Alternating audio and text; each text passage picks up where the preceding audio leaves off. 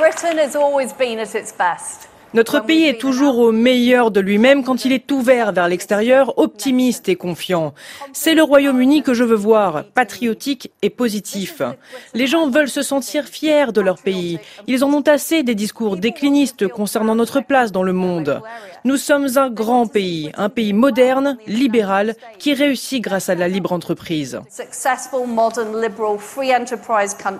Souriante, toujours élégante dans ses complets aux couleurs vives, Liz Truss est du genre énergique, enthousiaste et de plus en plus médiatique. Elle aime se mettre en avant, elle se fait beaucoup photographier et est très active sur Instagram.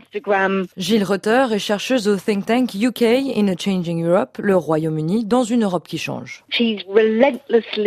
Elle est d'un optimisme incorrigible. On l'entend très rarement dire quelque chose de décourageant. Elle se comporte un peu comme un coach qui serait là pour motiver le Royaume-Uni. Et en cela, elle est sûrement le membre du gouvernement qui a le plus d'affinité avec Boris Johnson.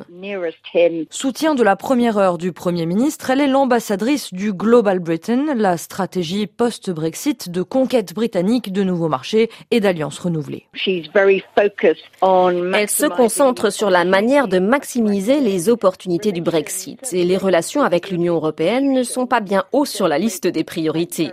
C'était très clair lors de son discours à la conférence du Parti conservateur le mois dernier. Elle a à peine mentionné l'Europe.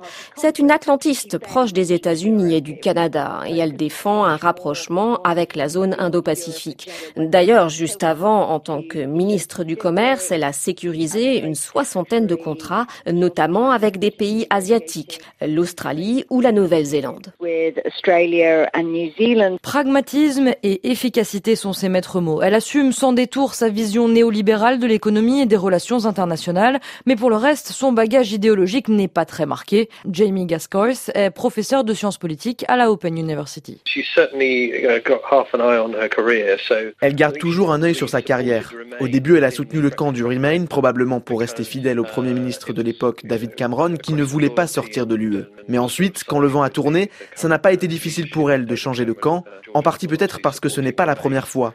À l'université, elle faisait partie des démocrates libéraux, au fond, ce qui l'intéresse avant tout, c'est le libre-échange, déréguler le marché, baisser les taxes, réduire le rôle du gouvernement, et c'est un fond idéologique qui résonne très bien avec la base des militants conservateurs.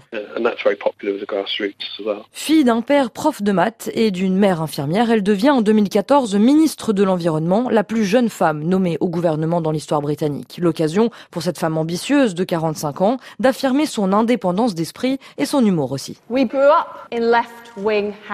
J'ai grandi dans une famille de gauche où on parlait de Marx et Trotsky à table. Ma mère m'a emmené en manifestation. J'ai fabriqué des pancartes contre Margaret Thatcher.